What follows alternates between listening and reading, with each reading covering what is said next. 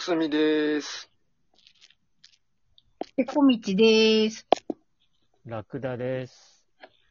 こんにちは。はい、こんにちは。ちはですえっと、今日は私からなんですけれども、あのー最近ハマってるドラマのお話をしようかなと思います。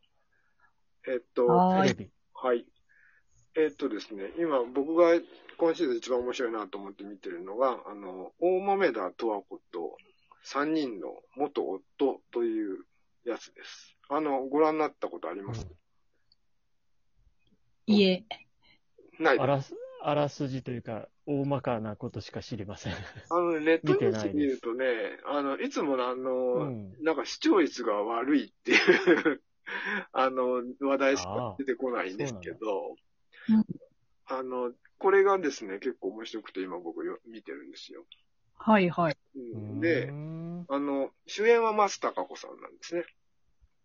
うん。松たか子さんがやってて、で、脚本が、あの、坂本雄二さんっていう方がやってて、で、僕はこの人好きなんですよ、坂本雄二さんって。で、ほ年齢は多分僕らと同じぐらいの人なんですけど、うん。あの、東京ラブストーリーの脚本を書いた人なんですね。ほーあの23歳の時に、あれ。こんなに若い時なんだねそうそうそうそうそう。だからすごい若い時に脚本家のなんか賞かなんか取って、うん。で、えっ、と、すぐサイモン・フミのその同同級生だったかな？同級生の脚本を書いて、で、東京ラブストーリーまた書いて、で、もうそこですごいヒットメーカーになったという人なんですよ。だから、脚本家としてのキャリアはものすごく長い方なんですね。うん。うん。で、えっ、と、過去には、あのー松雪康子さんのマザーとかですね。うん。ご存知ありますね？うん。あれだね。聞いたことあります。あの、芦田愛菜ちゃんのデビュー作ですね。芦田愛菜ちゃんが、あの、虐待を受けてる女の子の役をして、それがすごい話題になったやつなんですけど、あとちょっと前だと、あの、カルテットっていう、うん。あの。松田龍平君と、これも松たか子さんが出てて、あと高橋一生君と、うん。えっ、と、三島ひかりちゃんうん。かな ?4 人が出てるドラマ会で、これもすごく面白かったんですけど、うん。まあそういう、あのドラマをいっぱい書いてる人で、その方、坂本さんが書いてる新作のドラマなんですけど、うん。でこれがまあタイトルにもあるように、なんかちょっとおかしな話なんですね。要するに松たか子さんがバツさんで、ほう。うんで、えーバツさんで、それぞれのその前の夫たちが彼女に未だに絡んでくるという、そういううん。お話なんです。で、それぞれの旦那さんを、あの、うん松田龍平君と、うん。うんあ、と、えっ、と、角田明宏さん。この方、あの、顔見りゃわかるんですけど、多分、あの、お二人とも顔見れば、あーっていう、わかると思うんですけど、んあの、メガネかけた背のちっちゃい、うん。あの、もともとお笑いの人なのかな？ほう。あん東京03とか、あ、はいはいはい。わかった。わかった。はいはいあの、メガネかけたうん。あうんはい方が2番目の夫。うんで、うんえっ、と、3番目の夫が、あの、岡田将生君。うんあの、ハンサムのね。はいはいはい。がやってて、うんで、それぞれの3人が、あの、まあ、結構めんどくさいうん。男として出てくるんですね。で、松田龍平君が何考えてるかわかんない男で、うん。で、角田さんが、あの、頼りない器の小さい男で、うんで、岡田君が、あの、性格が悪い男っていう、うんそういう3人なんだけど、でもみんな、あの、松たか子さんに、あのうん。未練があるみたいうんうんな。なんかそういうような話で、でうん特に大きな話題っていうか、その盛り上がり、ドラマと、ドラマチックなね、うんあの盛り上がりがあるわけではなくて、うん。いつもその、あの、その4人で、うん。なんか、わちゃわちゃやってるというだけの、仲良しなんだよね。仲良しっていうか、その、大豆田十和子ちゃんは、松たか子さんはもう嫌なんですよ。この3人と関わるのが。ほもう、あの、どっか行ってくれみたいな。極端な話なんだけど、うんその3人の元夫がうん絡んでくるんで、うん。あの、仕方なく相手してるみたいうんな感じで、うん。あの、なんて言ったらいいのかな。うん。あの、進んでいくんですよ。だから恋愛要素とかもないわけですよ。うん。うーん。これ不思議、見ててすごく不思議な感じがするのと、うんほうん、あのすごく伝えづらいんで、多分お二人ともよくわかんないと思う。見て、うん登場人物が多そうだね、とにかくね。あ、でも、もう本当に、基本的にはその4人。うん。ああ、そうなんだ。だから、あの、うんぶ舞台みたいな感じなの。あうーん。そんなにこう、あの、外で何か起きるわけでもなし、うんあの、ずっといつも、その、松田龍平君がお店をやってるんですけど、そこのお店に、うん。その、大体みんな集まって、うん。あの、なんかずっとくっちゃべるあみたいな。あ。だだから会話劇をこう楽しむみたいな、そういうドラマ。あだから、あの、物語としての起伏はあんまりないんですけど、うんなんか見ちゃうみたいな。まあ、セリフがすごくうまいんですけどね。えーああ。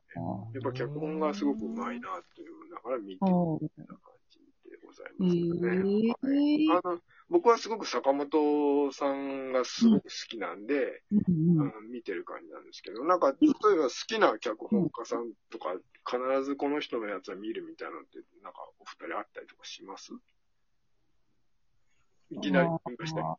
いきなりですが、あの、最近だとほら僕には、ない。うん。ないですか。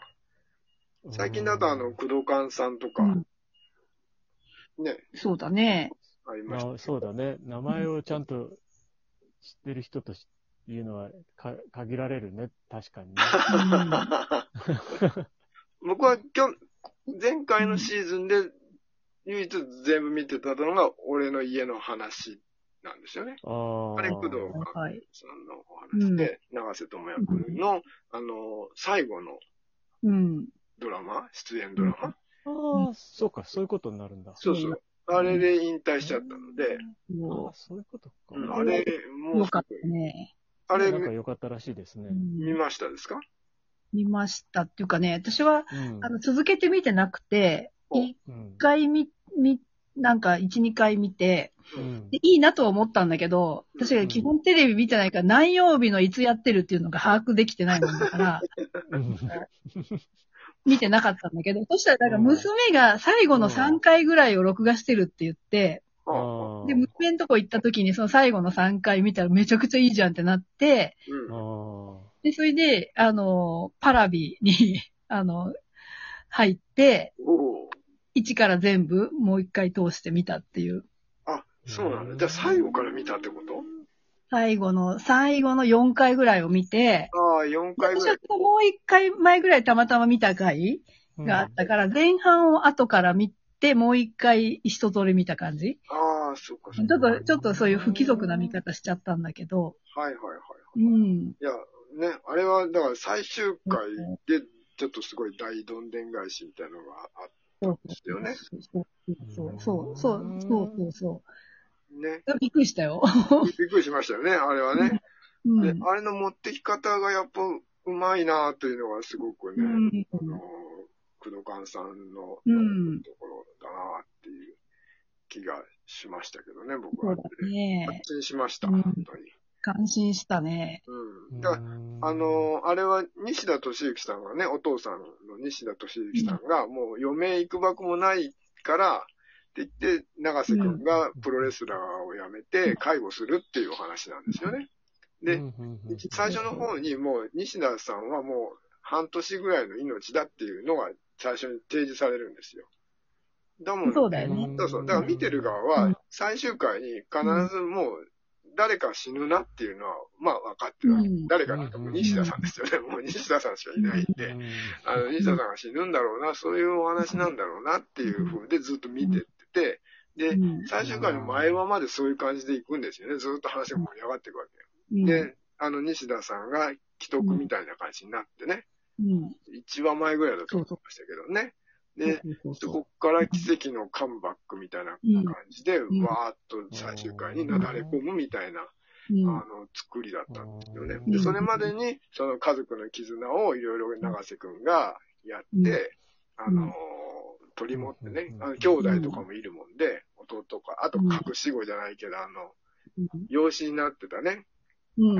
桐谷健太君が、ジュゲム君っていう子がいるんですけど、実はその子は、あの、弟だったとかいうのが途中でバレたりとか、で要するに西田敏行がすごく、あの、能のお師匠さんなんだけど、実はすごく女好きの、もうはちゃめちゃなお父さんだったっていうのが、あの、通うごとに分かってくる。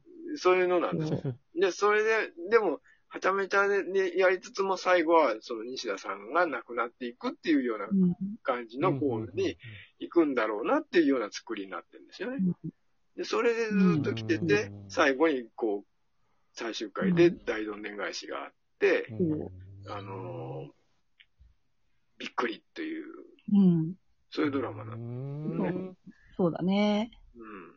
あれは面白かったです。うんいろいろほんとよくできてて、あの、ホームドラマというかね、家族がさ、うん。すごいタイムリーなのは、こう、家族がもう、もう、嫁行くばくかの父親のあ面倒だって見るかとか、そういうようなことから集まって、で、それが、まあ、あの、長瀬くんが、長男がね、家を出てうん長男が戻ってくることで、うん。結構もうみんなバラバラになっていた、あの、家族がね。そうそ。れをで、あと、介護の、あの、介護士の人が、あれなんだっけ、あの人？さくらちゃんね。あの、戸田恵梨香がね。古代陸がさくらちゃんは、まあ、まあ、他人なんだけど、で、あの、西田敏行はちょっと、ちょっと